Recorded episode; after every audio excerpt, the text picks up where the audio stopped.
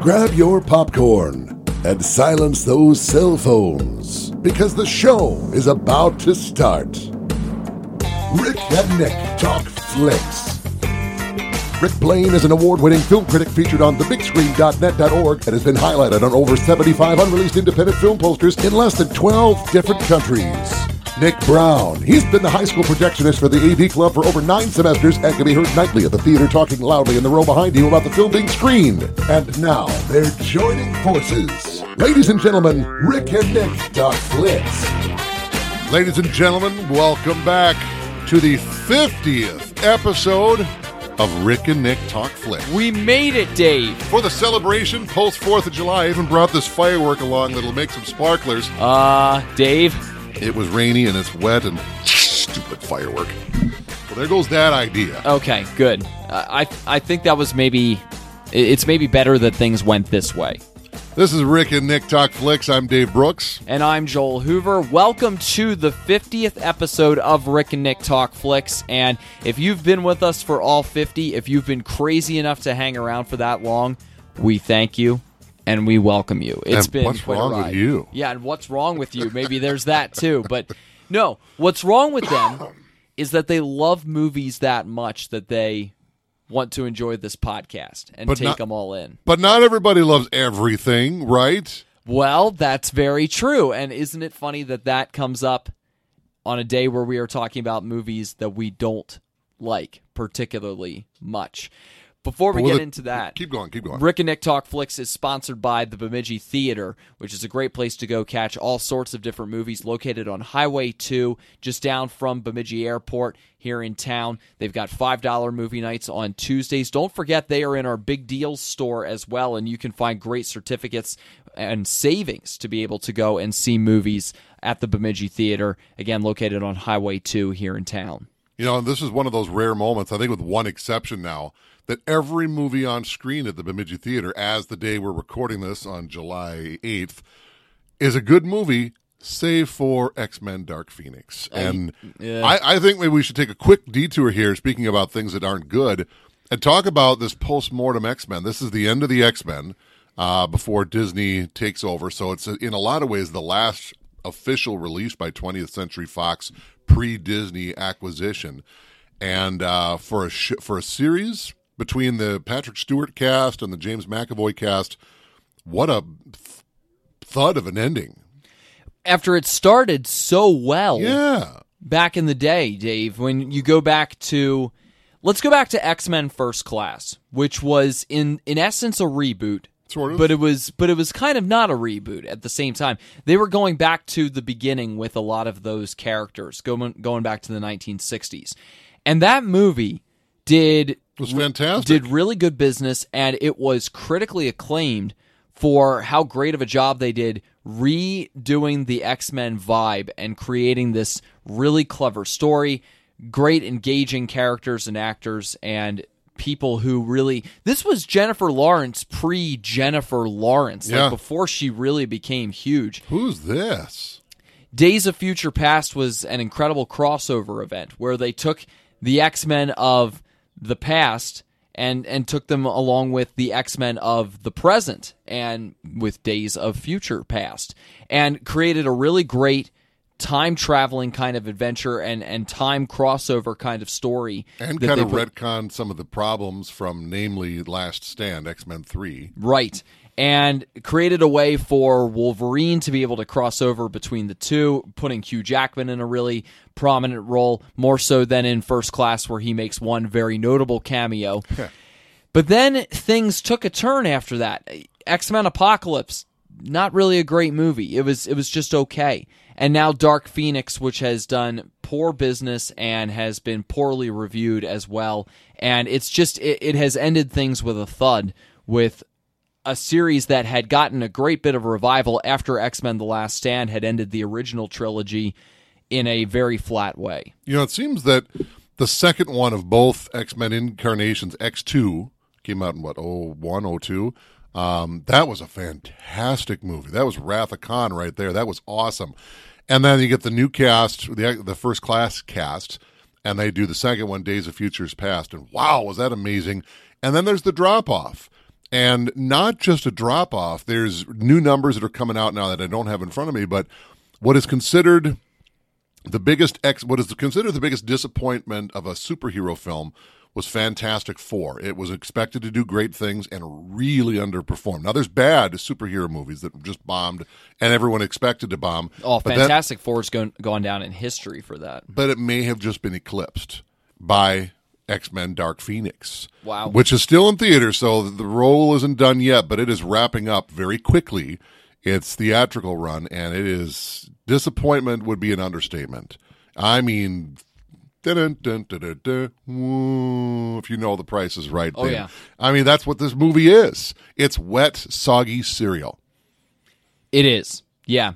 And it's it's too bad that that's the case. I was really hopeful. I was hopeful that they were going to to finish on a high because it did start so well. And and there were reasons for to find this compelling, but it just has fizzled out. I, I don't know how much the the 20th Century Fox Disney changeover has impacted this. How much did it impact production? How much did it impact some of the planning? But it just it, it's just such a flat ending and there are many out there who are big X-Men fans.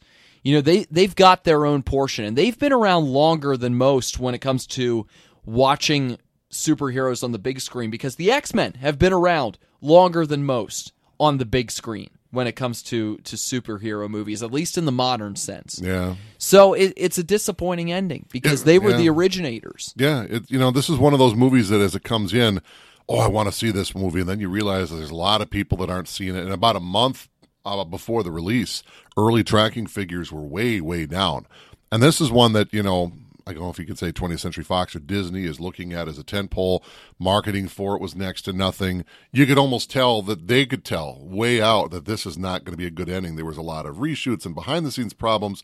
The interesting thing, though, was the entire cast was signed up for three movies. This was the fourth, by the way.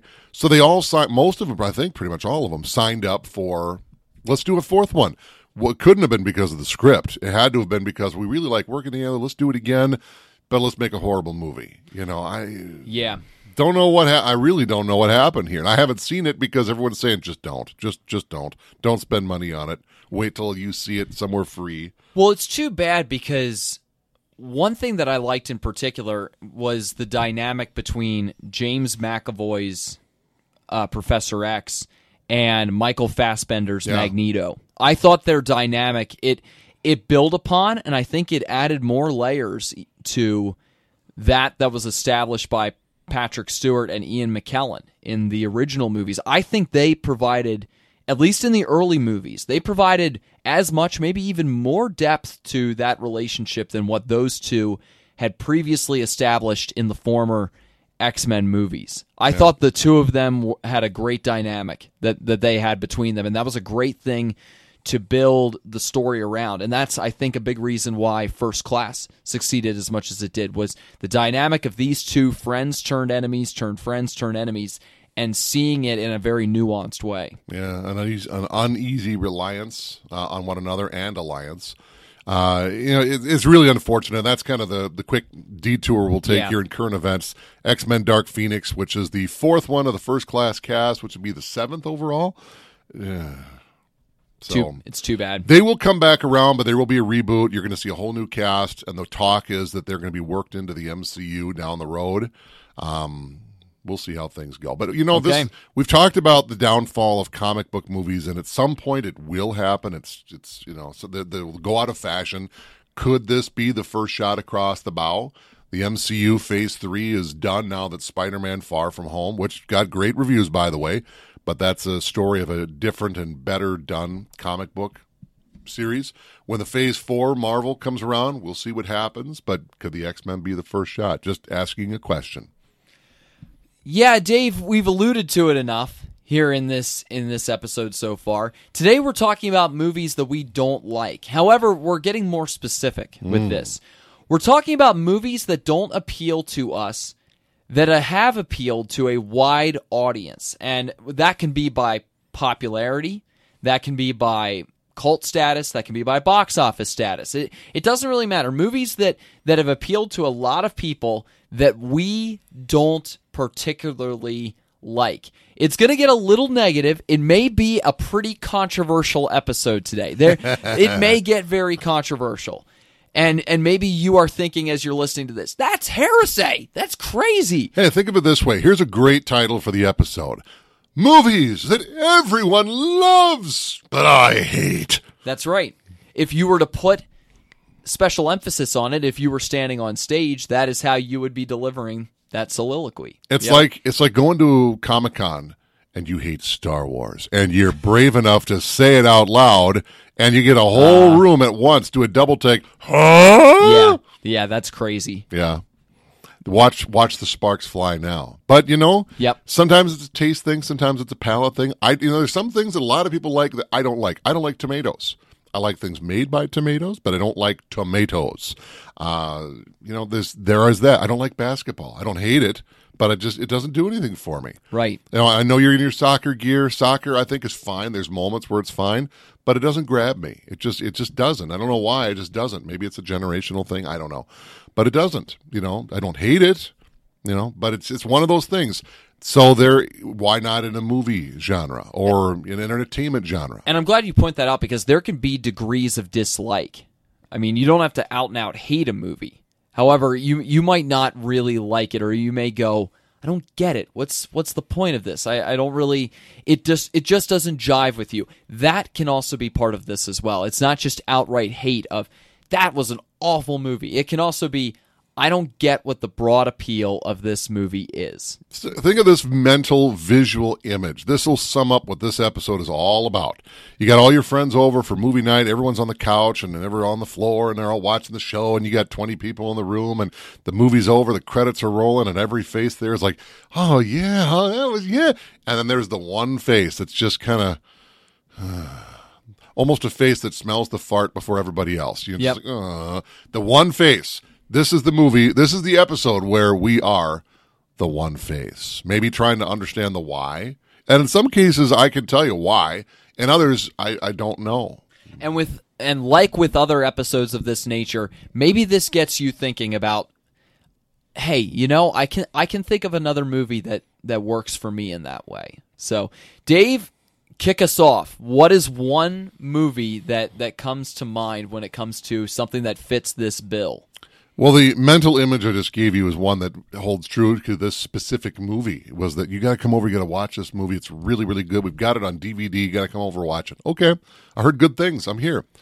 Sat down and watched Napoleon Dynamite. Oh boy. And uh, no, no, no, no. Now, let me explain something. I am a big fan of dumb comedies, whether it's Naked Gun or Airplane, or even some that are really dumb. There's one from the 90s called Fatal Instinct. It's kind of a spoof off of Basic Instinct and Fatal Attraction, and it's really stupid, but it's really fun.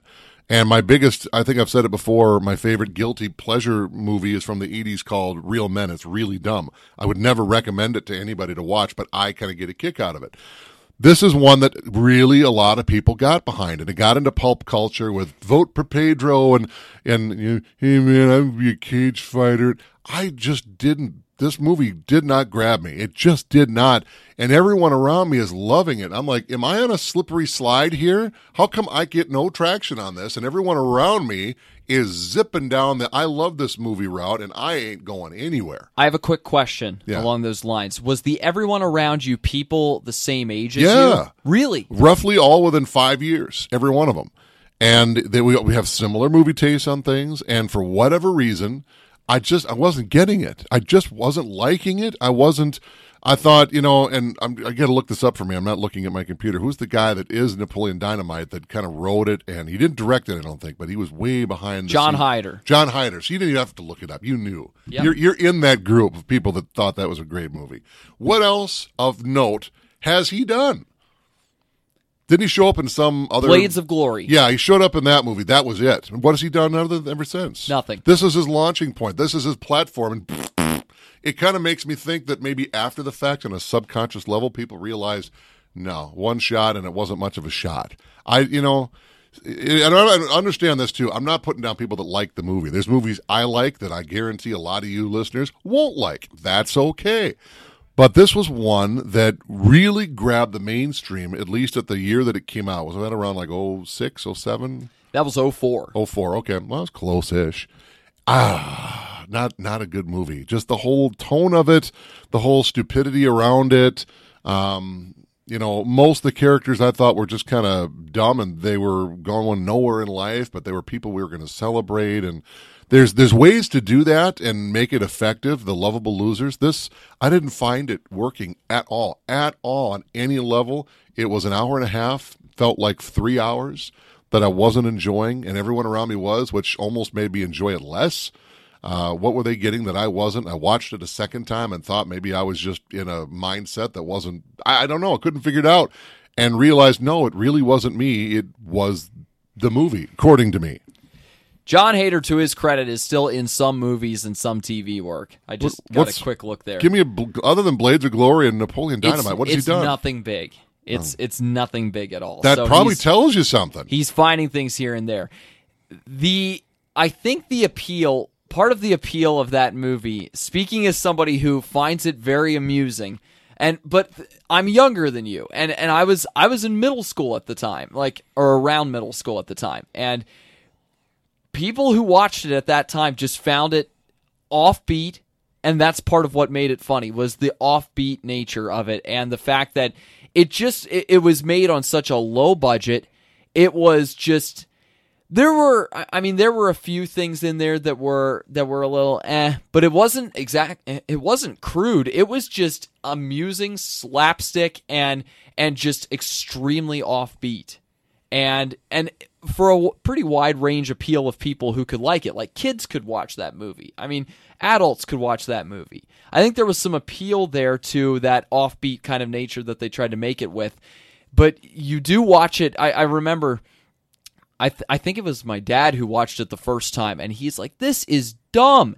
And then he watched it the second time and he's cracking up because my siblings and i are cracking up when we're watching this. So it's one of those movies that absolutely is extremely polarizing and i'm not surprised that you brought that up because it's a polarizing movie but it that's that's where you run that risk i suppose when when you make that movie. Those brothers who put that movie together it's like you know what? This is a low budget movie but hey there will be people who will like this there will be people who will hate this but it worked for the people who like it. Like when i'm talking when i'm joking with my friends about throwing a football over the mountains yeah, it's it, that's something that has landed in the lexicon of of what we talk about. You know, I, I can appreciate offbeat. There's something I like. There was, I think Juno came out about the same time, and that's Yes. definitely offbeat. It's got whether you're a fan of 07 for oh, se- Juno. okay, 07. So whether you're a fan of Diablo Cody, who had you know she can definitely write the characters and come up with some snappy dialogue, and she's had some success after that, won an Oscar for it, but a lot of folks kind of weren't on board with that that's kind of the same idea. It's offbeat, most definitely, but I could definitely see the appeal. I'm having a harder time seeing the appeal with Juno, with not Juno, but uh, Napoleon Dynamite.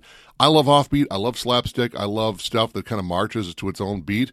But maybe this beat was in such a time rhythm that I just could not skip along to it. Right. Maybe it's not, and maybe it's just me. Maybe it is. That's fine. Couldn't could not make it happen. I'm sure there are a lot of people listening who would agree with you on that. Absolutely. So that's there's one that you know definitely got really popular that I couldn't wait for that wave to crest and go away and wash out the dead fish with it. It was, it was, it was no. I'm going to start on the front foot here and go big. Go up against uh, like a, a massive one, not only in box office but in upcoming movies, and that's Avatar. I do not like Avatar. Okay, I don't like it. I did not understand the appeal around it when I saw it. Like I you know, to watch that movie, it's it the, the graphics are phenomenal. They they did such an incredible job putting together that whole world of that movie. Visually, it's it's pretty amazing. And who knows what the upcoming movies will will be able to do with advancements in computer technology since that that movie came out but I don't understand the the mass appeal for the movie. I, I don't really get that. And part of it too that I think influences it is the fact that James Cameron is planning on making what four more movies based something around like this. Some, but also think about this: not counting for inflation. Avatar is the highest grossing movie of all time ever. Avengers Endgame thought they might eclipse it, did not happen, at least not to this day. They did Avengers did so what was it, globally or domestically, but Avatar still holds one of those crowns. Yeah, it's still uh, the the highest grossing movie period ever, not accounting for inflation. Yep. Um, and that came out in 2010, right? 20 uh, 2009. Oh, late, yeah, Christmas 2009. So it was it kind of crossed over. Was still Yep. doing big business in 2010. Yeah. So yeah, this yeah, I understand. I don't really get the appeal over it though. I, I mean, enough that that many people went to see it. I did not go see it in theaters when when it came out. It just. I, I thought some of its themes were, were pretty solid, but at the same time, I thought people made a bigger deal over them than really seemed necessary. Um, I mean, there was there was a lot of nuance with with creating the world in which all of that took place, but it just I don't know. I was like, it, it almost feels like a story that we've seen before in some ways, and yet you're you're putting it to a completely foreign planet and everything. And I and I was like, you know, some of this is really cool. I don't get what the what the mind blowing, earth changing kind of uh, nature of this movie is. I, I don't really get it, and I don't get why you've got to go and create four more movies now based around this. This feels like a desire to capitalize on the income of that movie, and it just did not appeal to me really at all. You know, it's interesting. You know, as as successful as the movie is, and you can make the argument with a lot of evidence that it's the most successful movie ever. It's the highest grossing movie of all time ever, uh, not including adjustment for inflation. Again, we'll say that one more time. I think Gone with the Wind, if you account for inflation, is the highest grossing movie and will probably never be beaten. But that's a whole other thing. Uh, is it Universal Studios that did Avatar Land? They made Pandora. It's not Disney. They're doing the Star Wars one, but I think they are, are building Pandora, probably to coincide with the release of Avatars 2 and beyond. Um, and the fact that James Cameron has given interviews where he could be involved in other projects. He said, Nope, I'm involved in making Avatar movies now. This is the guy that brought about Terminator, Aliens, um, Titanic. I mean, Cameron's got a great body of work. And now he's pretty much in the Avatar business. Well, based on those other series, it could also be claimed that he's good at bringing about work. He's not very good at finishing that work when it comes to some of those series, where they are very open ended as far as what's the conclusion to this? What's what is this all building toward? Well, some of those though, like Terminator, Terminator Two, he did those, and then he kind of it could have been a very appropriate ending at the end of Terminator Two, but if people want to see a sequel, and it took, what was it, twelve years, something like that, between T two and T three. So he'd kind of come up with an ending, and he was done. And they said, "Well, we're going to make more." I said, "Well, good luck." He made Aliens, a sequel to a movie he had nothing to do with, and I would say it's a better movie than the original. It's one of my all-time favorite Aliens. And he came up with a great ending. Well, we got to have a sequel. Well, I don't want to do it. So, you know, it's not that he kind of left it on hanging. He came up with a great ending. I don't know why he's so big on Avatar though, of of making so many or investing so much of his time Yeah. into it. You know, but he kind of gets wrapped up into whatever he does. He did Titanic, and then he kind of stuck around Titanic. He did that documentary, uh, uh, Ghosts of the Abyss, which is about Titanic. Uh, and he did a lot of diving expeditions because he's not just a filmmaker. He invented and came up with patents for the ways to do those deep dive submersibles so that you could get literally into Titanic. You got shots of the actual ship shipwreck, I should say, that had never been seen before. He designed that. Yep. So you don't just decide, I'm going to make a movie, eh, we'll design a camera for it. I mean, he poured years into this and still does things like this. A lot of the motion capture technology, we've seen it before. You know, Jar Jar Binks. For example, is not necessarily motion controlled. He was an actual guy in a suit, but they did the head CGI. You know, so it's something a little different, not quite the same. But you look at Gollum, Lord of the Rings, that's complete motion capture, and Andy Serkis has basically made a career out of that. Right. And then you had uh, Cameron do Avatar, where it's all these actors, cameras on them, and they have a rough render in real time. So you can shoot the scene and then go back and watch it. And you're not watching Zoe Saldana with a thing on her head. You're watching her character already roughly rendered. That's new technology. And it was exceptionally believable. You know, the visuals notwithstanding, the themes notwithstanding, um, which is interesting because Cameron has gone back to that theme a couple times with Vietnam. You've got an un, you've got a technologically superior versus a technologically inferior species, and the inferior beat the superior. And Aliens is like that, which he has said is an allegory to Vietnam War, and and Avatar definitely goes that route also. 3D was shown, and I would say the one example I'd ever seen that 3D really worked the way I think it's meant to work, not as a gimmick, but as something that's immersive. It pulls you into the show, and that was something that you know that was you had to see it on screen for that to happen. On a home video, it doesn't doesn't carry. Yeah, absolutely. That's kind of how I felt when I watched Gravity. On, Yeah. on screen. It was it was like a you see this in theater kind of thing, but Avatar just didn't jive with me. Just didn't. And the fact that there are more coming makes me scratch my head. It makes But you wonder too. It's about the money. Yeah, you're you're also not flipping channels and landing on FX and they're showing Avatar tonight. You know, I've seen a lot of movies that show up on TV or cable or whatever, but I'm not seeing much for Avatar. So I don't know why that is. Uh, and you hope that there will be some sort of a response to it because with two and three and four, they're already made. It's not like, or they're making them. It's not like they're going to, well, we were going to do two and three, but two didn't do well, so we won't make three. They're already like shot. It's been almost 10 years now. Yeah. So, Well, say nothing about the gap in timing, but well, we won't stay on Avatar too long because it's a that's not what the show's about. But uh, it's an interesting one that you went for. next one for you, Dave. You did swing for the fences there, didn't you? yeah, I just you wait. I've got more coming. I'll bet. So rather than just picking out on movies, because I'm I'm a movie fan, which means I see more that I like than I don't like, and generally I don't necessarily disagree with the masses. I may disagree on awards and stuff, but I'll switch gears a little bit and I'll come up with a genre, like a subgenre. I love me some scary movies, definitely. And even right now, in the midst of summer, when we're recording this, for some reason I'm on a Halloween kick and I'm watching the Halloween movies right now. And the the 20- You don't need much of anything to inspire you to go watch the Halloween movie. October at my house is October 1st to the 31st is scary horror movie everything. But there's a subgenre to that that I like and some that I don't like. I have no problem with slasher movies. Those are fun. You know, they're they're meant to be stupid, but they're fun and enjoyable.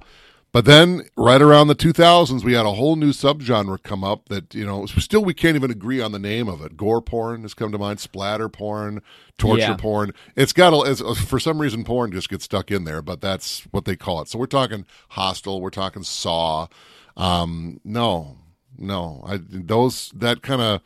I will say this: I'll give credit where credit is due. I thought Saw was a very interesting story, but the way that they were showing it was just it wasn't scary. It was just grotesque. It's how much can you handle? Hostel in particular. Have you ever seen any of these movies at all? I have not seen any of these, and that is part of why I haven't seen them. A big part of why, because that genre does not appeal to me in the least. Yeah.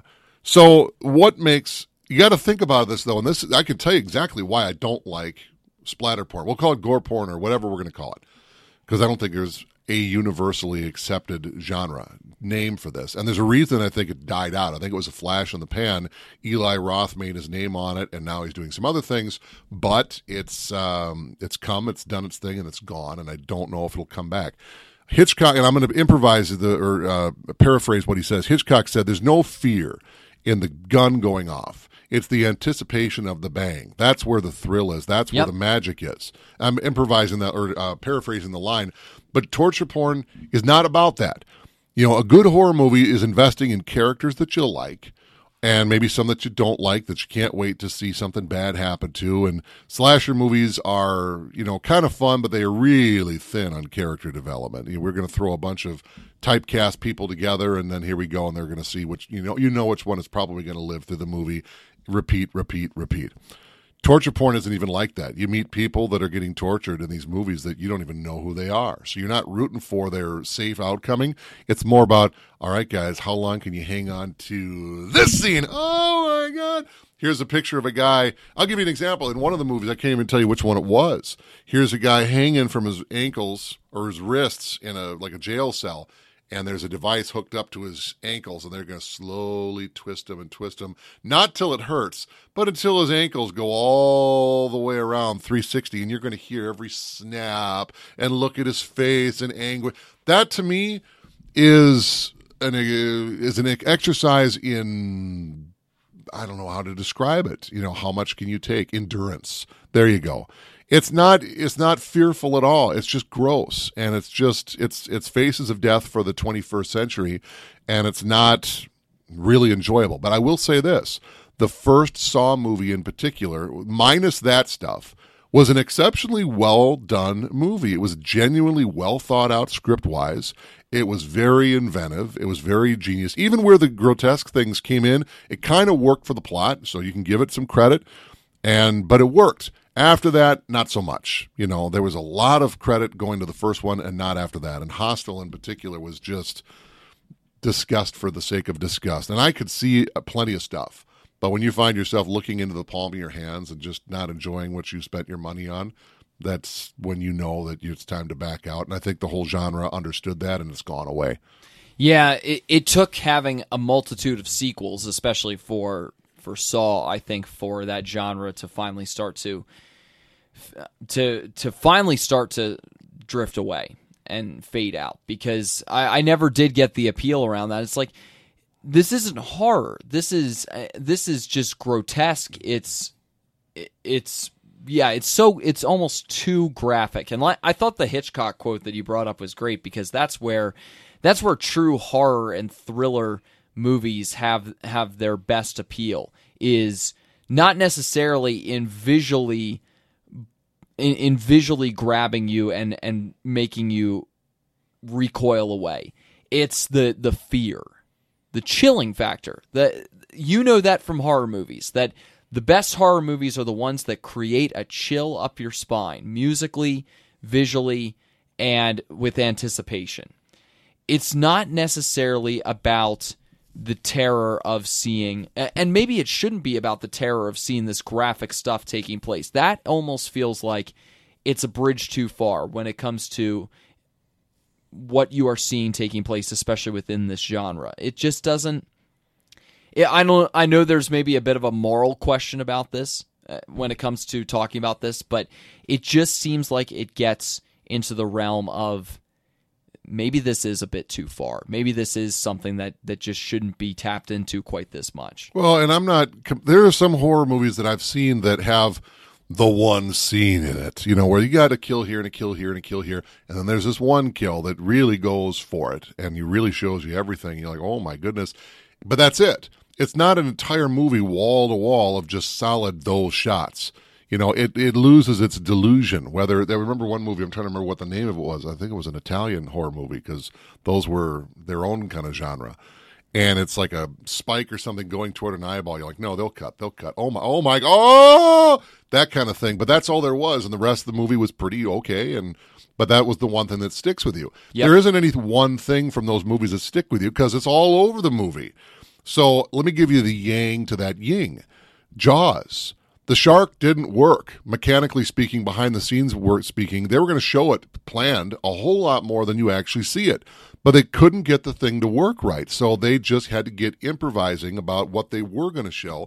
So a lot of what happens you don't see. The opening of that movie there's no shark.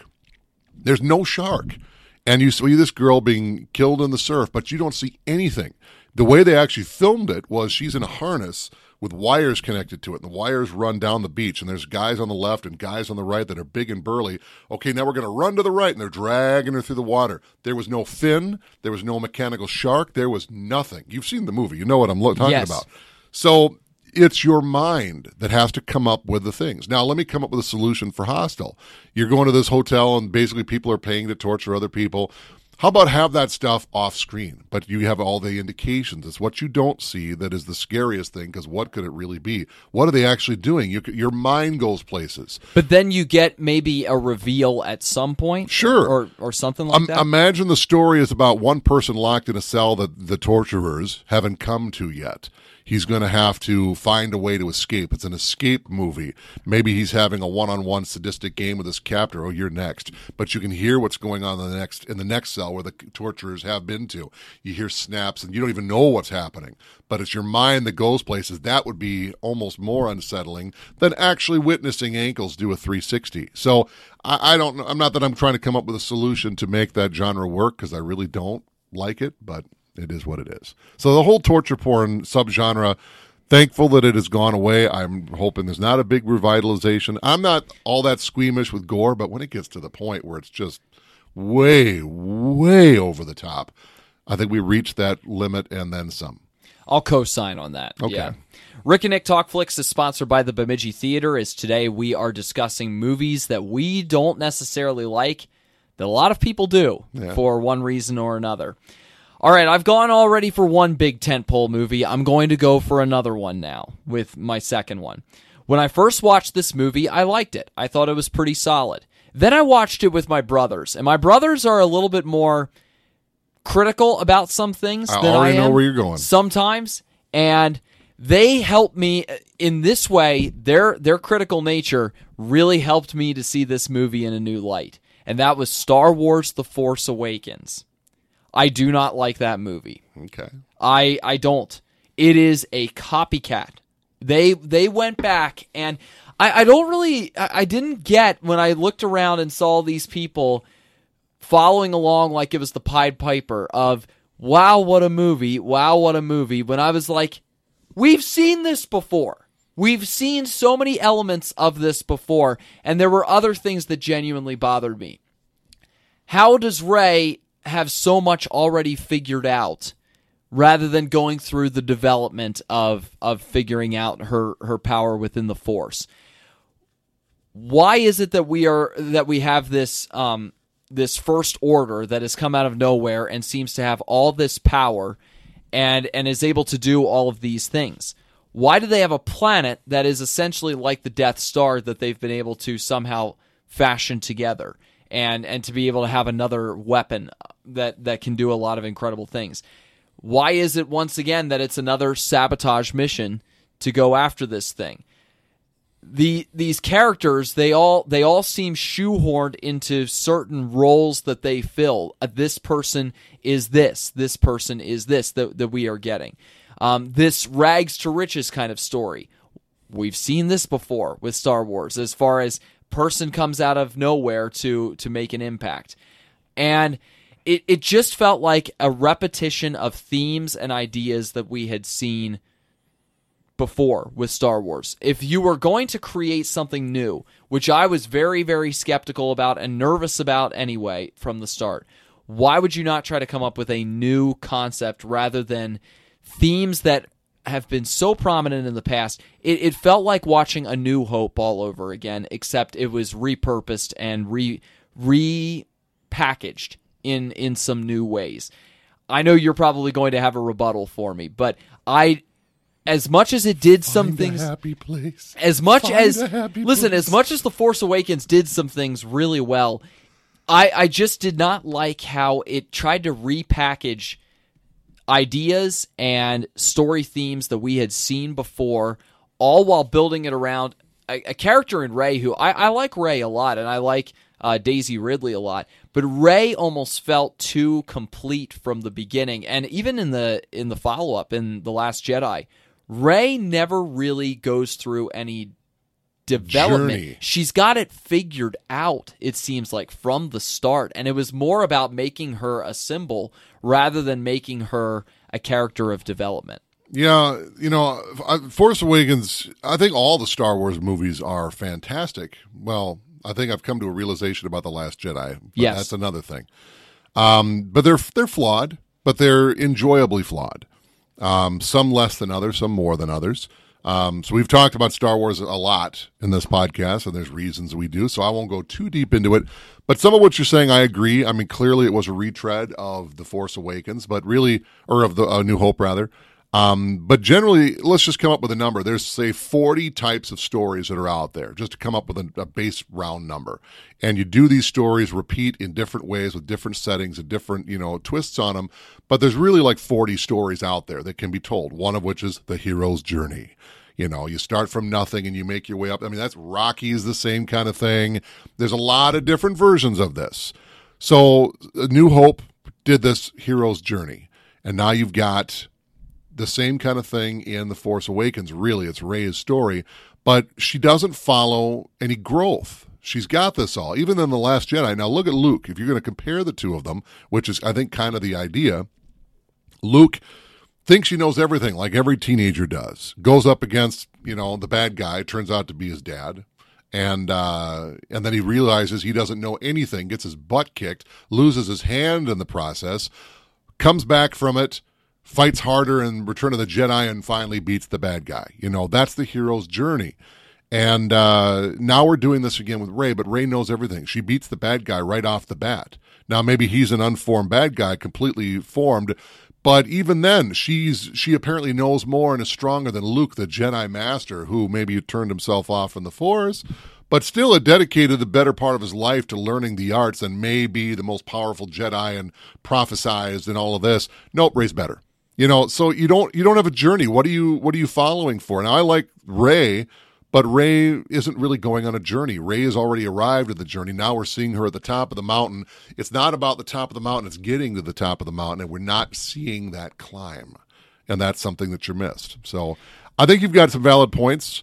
Um, but you got a you got a dislike for this movie that I I guess don't really understand. But, I I don't hate the movie. I just there's enough that I dislike in the movie that I go, you know, I it, it bothers me, and and I don't and I don't necessarily like it. Like I said, I don't hate the movie. I just I dislike a lot about it, and it's enough that it makes me go.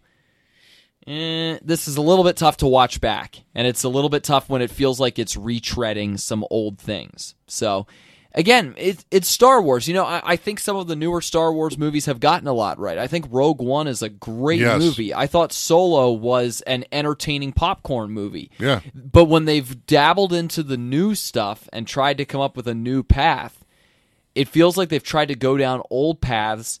And then in doing so and in trying to fix this or add on to this with the second movie, they got some things right and they got some things very wrong. Yeah. And it's it's created what we have coming into the third movie now. So. You know, I think as we get a little closer to Christmas time, I think we'll probably do some other Star Wars podcast episode about gearing up for Rise of Skywalker and the fallout from Last Jedi and where Star Wars yeah. is. I think that'd be a good episode, and we'll get around to that as we get closer. Now, your last one is is one that you kind of brought about in a very mysterious way when you were teasing it to me. So I'm really curious what this will be. I'll just I'll just go right between the eyes. I don't like Stanley Kubrick. Do not like oh, Stanley wow. Kubrick. I don't like anything by Stanley Kubrick. Now, let's let's be a little more specific. You, you don't like anything of his. Let me put it this way: some of the stories are really good. The story behind The Shining, it's creepy. I like. Let me put it this way: I like you. 2001 is considered his masterpiece, sci-fi or anything. It is a masterpiece. 1968, I think that was 69. I like 2010 better than 2001. Wow. Because it's actually got a story that moves. You know, the problem with Kubrick, and this is every movie he's in, or, and for those of you that don't know, Stanley Kubrick was a great writer director.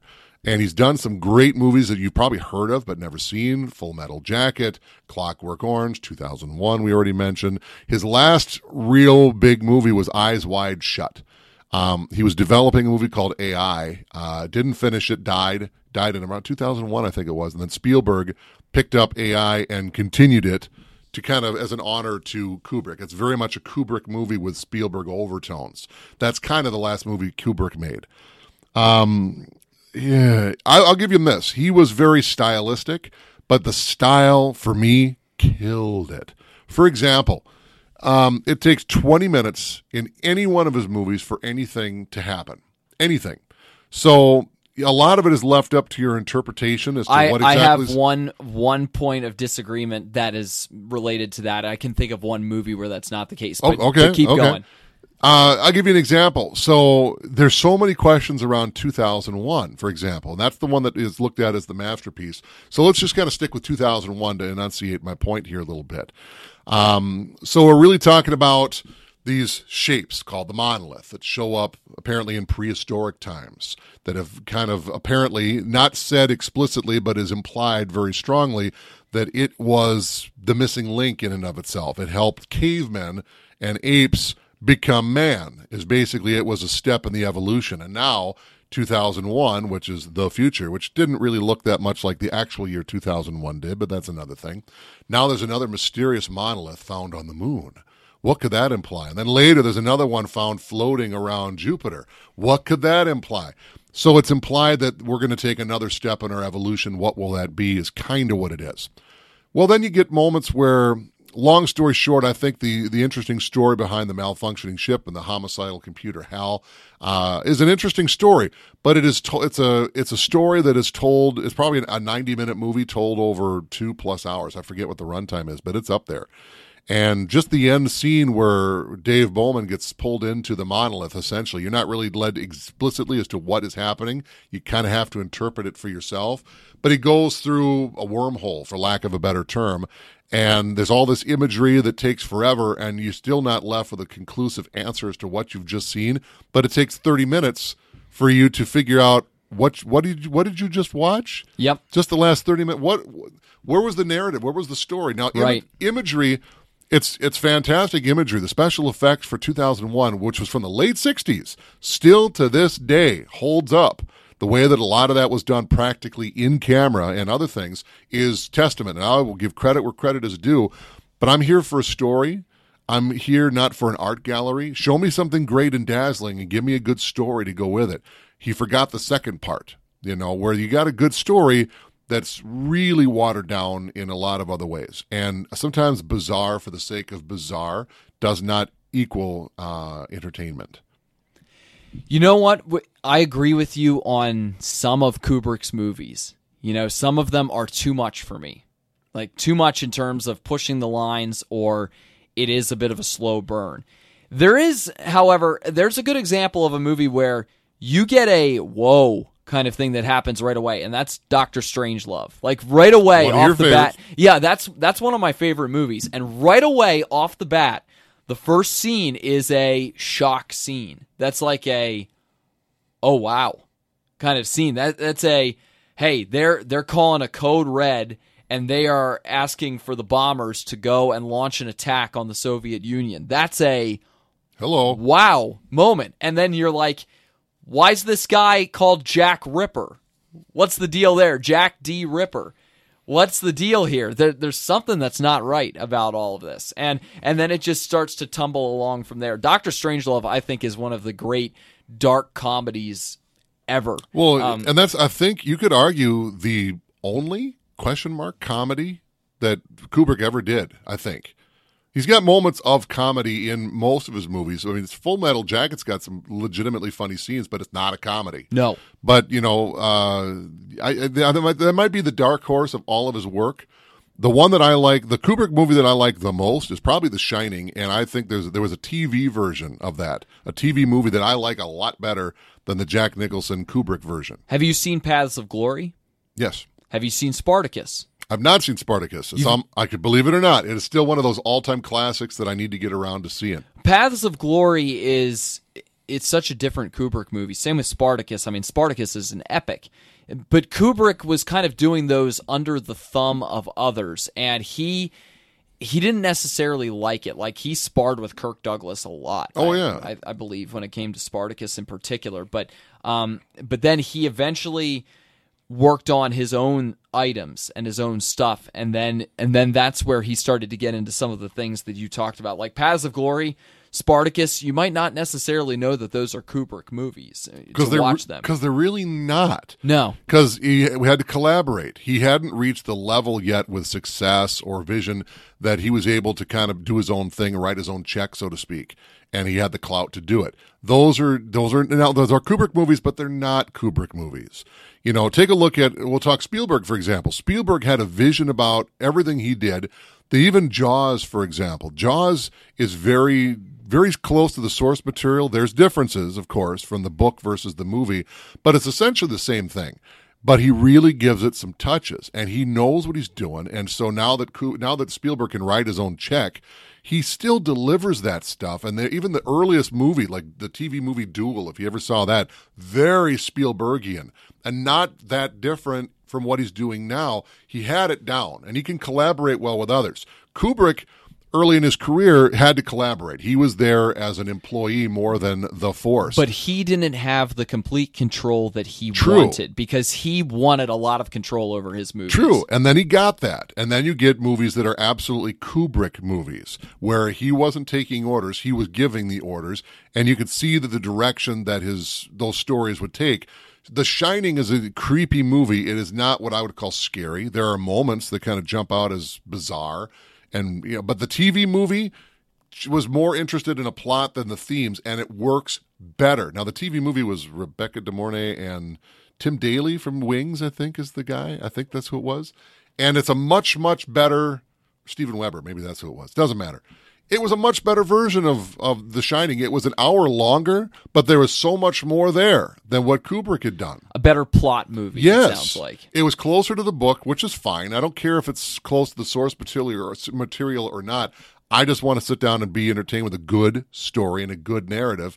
And The Shining is a two and a half, three hour movie that could have been done in 90 minutes.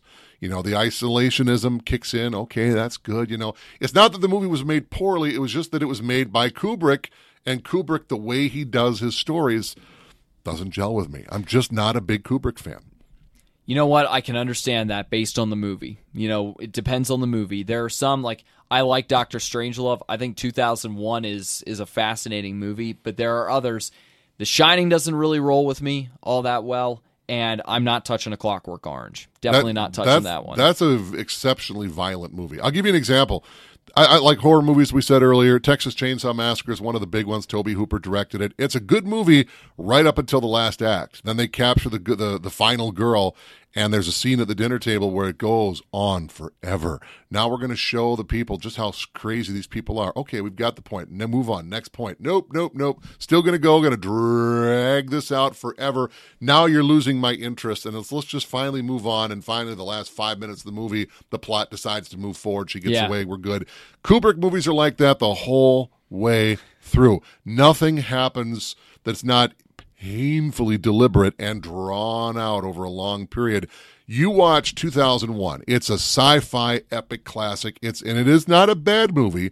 It's just the way that things are done that could be definitely trimmed down. If Topher Grace feels like editing up another movie, I would love to see Topher Grace's 2001. Now you watch that, and then you watch came out in 1984, 2010 which is Roy Scheider and Helen Mirren, and it's a direct sequel to 2001. Now, these were all books, by the way. There's four books. I've read them all.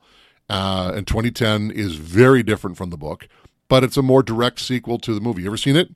I've seen most of it. It's Yep. it's a good story. It's interesting. It's it's it's not taking forever to do what Kubrick would have done. and there's more explained. Yes, there's a, there's a narrative. It's not necessarily leaving everything up to your imagination, Which Kubrick up- did. Which Kubrick did, which is not necessarily a bad thing. It's not bad that you might leave with questions. That it wasn't a question that was asked that was never answered. It was a question that was pondered to the audience. What do you think happened? Okay, that's fair. I don't have a real problem with that. But if you like your exposition and you want a story with a beginning, middle, and end, 2010 will deliver with that. It's got a good, driven plot. I think it is a better movie just for that reason than 2001. And there's where our big controversy will come in. Yeah, that is controversial. Very controversial. All right, for my final one, um, I, I thought about it a little bit. I, I guess I got down to two options. One is it, it's a movie that that's pretty funny, but there's there's one problem. It's a, it's a bit it's a bit too crude for me. Gremlins. Not Gremlins. Okay. Uh, it's I, I just saw Caddyshack for the first time a couple of weeks ago. oh, and you finally saw it. Yeah, and it's it's funny, but it's too crude for me. I was just like, ah, this is you know this is really humorous, but it's too crude. It, it's just too crude. So I didn't think I would get necessarily into that because there were things I liked about Caddyshack, but there were things that I really didn't like either. Um, just way too crude. What did you like the most? What did you like the least? I'm just curious. Uh, it it was unnecessary with some of the the nudity. Okay. that was that was unnecessary, and the the offbeat nature of it. Again, I, I like that it was offbeat with some of the humor and some of the characters who were just so out there, and I, I like that the the plot was the scattershot plot confused me at first, and then I was like, you know what, this is pretty funny that they went sc- so scattershot with the plot. So it was it was hit or miss in parts. I won't get into that though because again, I don't outright dislike the movie. There are just parts of it I dislike.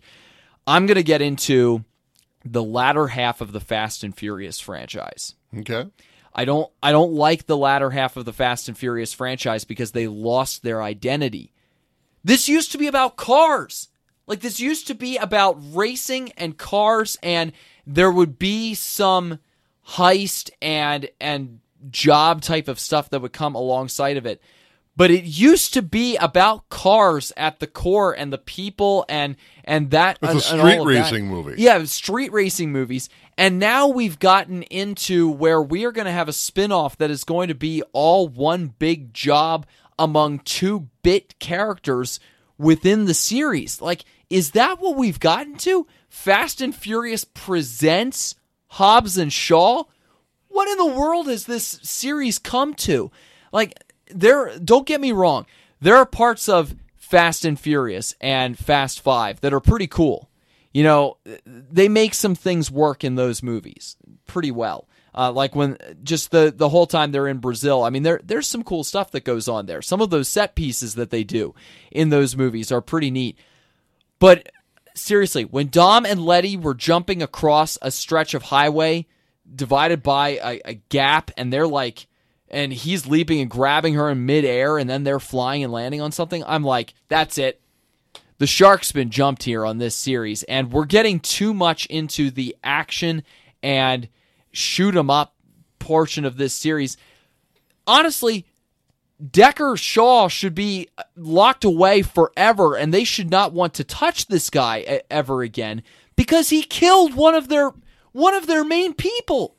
He killed him. You you see this in what in the later movies, and now they're bringing him back, and he's going to get his own movie. You can't see him, but whose uh, hands are shaking? Like, come on. Ah, I mean, yeah, Jason Statham, he made a great villain. You're trying to make him a hero now after he killed one of the characters who was one of the originals, Han?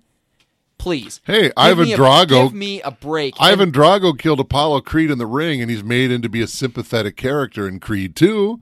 You never know. He is. You get some nuance there, though. You get some understanding of wh- of what happened there and and the training behind all of that. Like this this was downright. You know, here's the difference too. That that's in the boxing ring. This is downright criminal.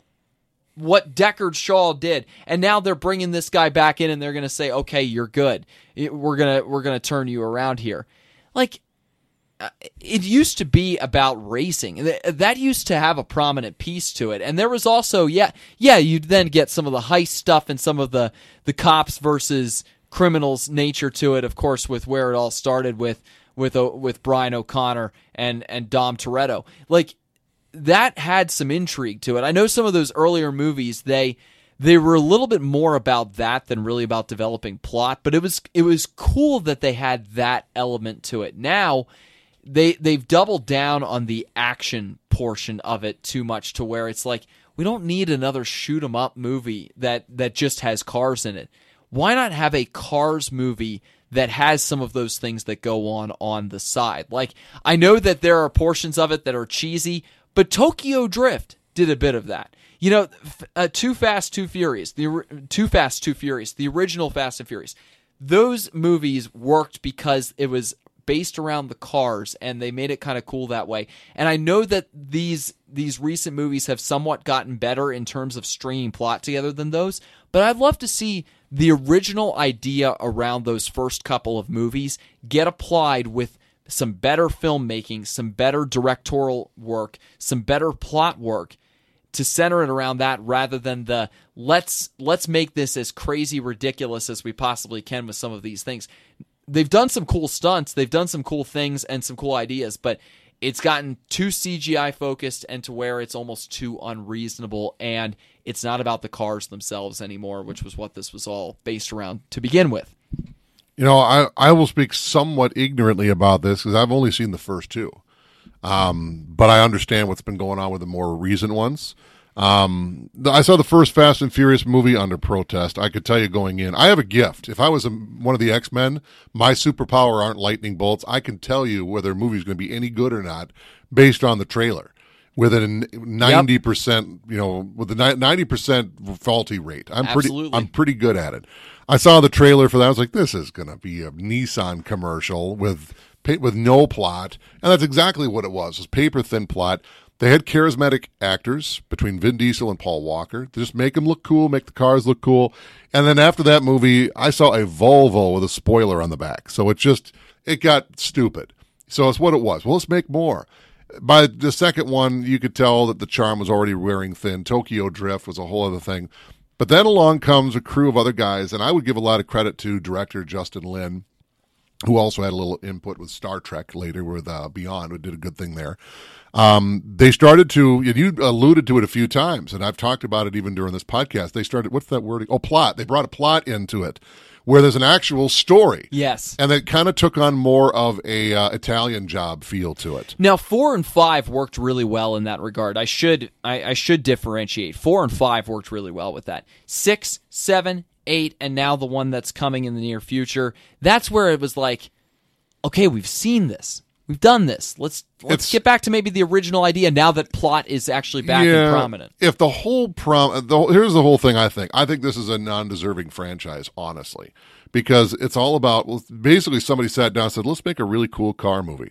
Well, what are we going to make a car movie about? I don't know, the cars. Okay, but like, what are we going to do? No, we'll just show it, make them look sexy, make the characters look cool. Plot doesn't matter. You know, get some hot girls in there. That's kind of what Fast and Furious is.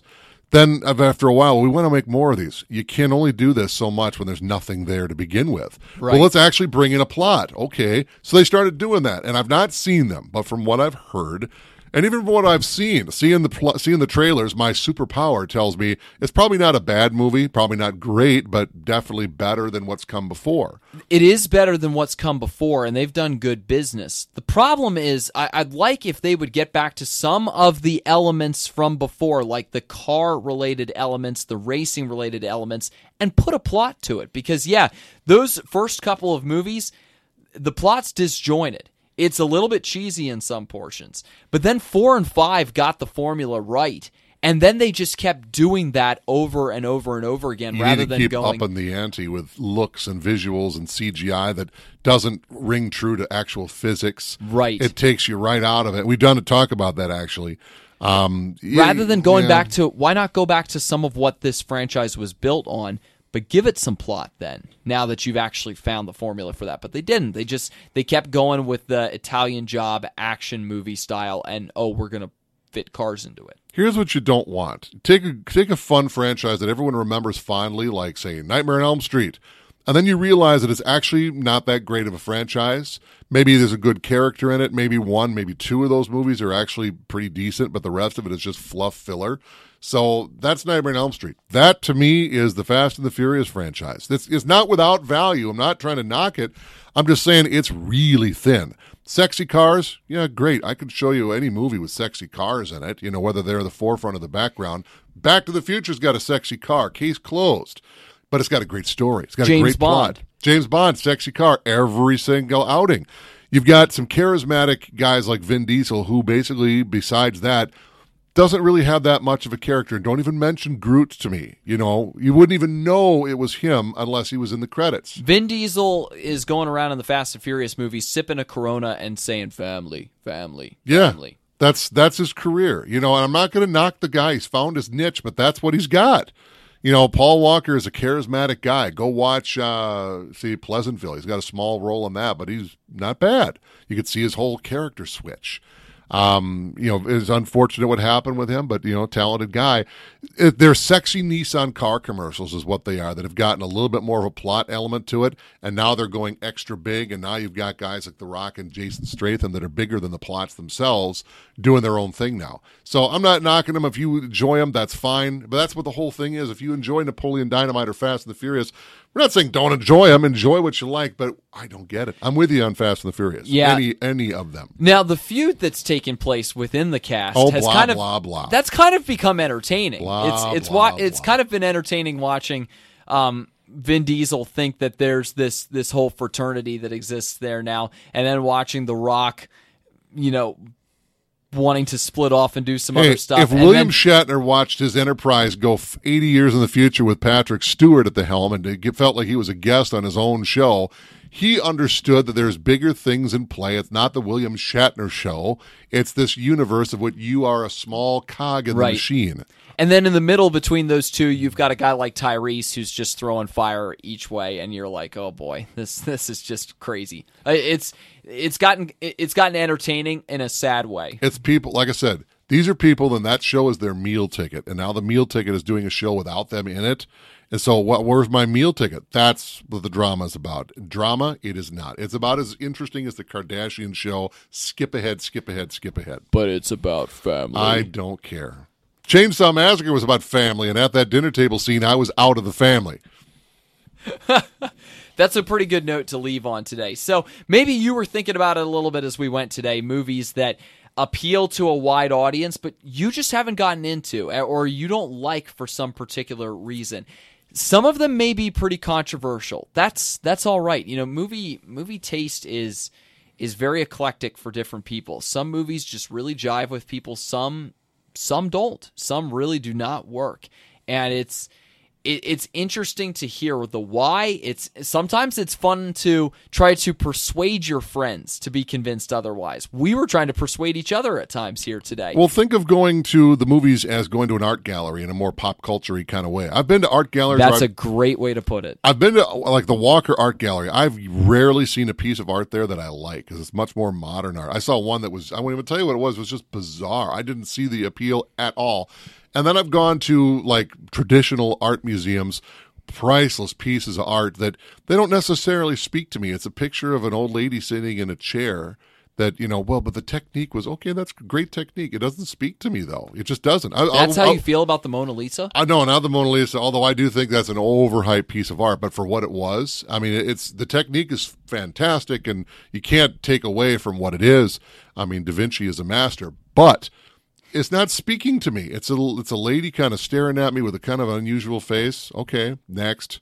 I've seen better pieces of art that have moved me that also are technologically or not technologically, but technique is really no different or similar, but it speaks to me. Okay, what's different versus basketball, baseball?